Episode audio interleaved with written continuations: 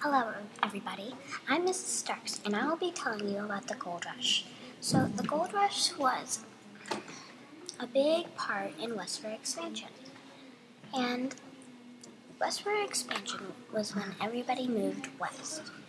So, let's take a view into somebody else's life. Let's say you're somebody from 1849. You, hear that gold has been found. It's life changing opportunity. So you take it. You go, you, and you start going west. Which, which route do you take? The Overland Trail, or the 6,000 mile or 6,000 miles by ship? Yeah, good choice. So if you pick the Panama, you'll you'll go across the Isthmus of Panama, and if you go there, there's a good chance you'll get a disease. So when you go across the Isthmus of Panama, you, a lot of people get diseases, and and you and you got one too, but almost there. You're, you're of a way across. That means that means only like 500 miles left.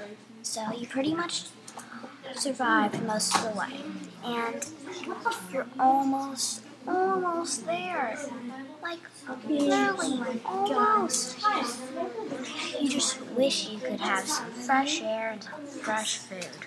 So and that's how it feels to go on the Panama route. The or the Overland Trail is a different story. There's hundred there's hundreds of wagons. It's dry. It's nice and hot in some places, and in other places it's nice and cold. But wait, it's not nice at all. It's cold, it hails, or it snows. But if it's hot, South America. So that was really hot. You also had to do this. You had to make like everything and um, all the stuff was really boring. There is absolutely nothing. Zero. Zero point zero. Nothing to do. It is so boring there. They could buy me.